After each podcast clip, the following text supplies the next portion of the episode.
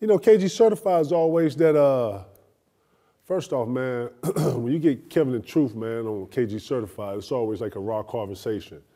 You know, this how really when I'm talking to P on the show, it's really like how we talk in our own personal lives and Right. giving it straight up. Um, you know, it's dope that we got a we got a whole you know system here where we got stats where we can pull up things right here on you know mid conversation. But you know, when P and I are talking, we're talking from a passion and from what we're seeing, a perspective that we we don't get anywhere else. You know, I know it's a lot of you know different you know cast out here, different different platforms that give you critiques, but you know, I like to think that P and I are speaking from being in these situations and and attacking some of these defenses and talking about these some some of these offenses perspectives is because we've been in some of this these predicaments. We've been in a lot of situations. We've been in a lot of ton of games, game sevens, games that have reference.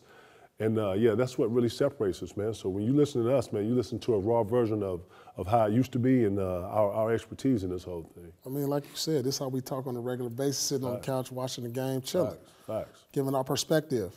Uh, you know, been through the fire, been through the wars, so you know a little something. I, I, I would think, right? Yeah, right. A little something About something. a You know a little, a lot something of something. something, You know what I'm saying? Come right. on now. So, you know, respect the game. You know what I'm saying? You got the two OGs who've been through it all. So, you know, we're giving our perspective on it and, giving y'all the real, authentic juice. I mean, make sure y'all tune in to KG Certified with Kevin and Truth uh, every Friday.